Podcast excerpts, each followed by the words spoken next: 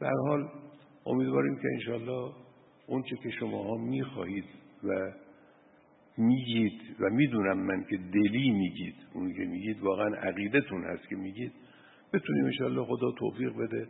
اون مقداری که من به عهده دارم انجام بگیره اون مقداری که مسئولین دیگه به عهده دارن انشالله انجام بگیره.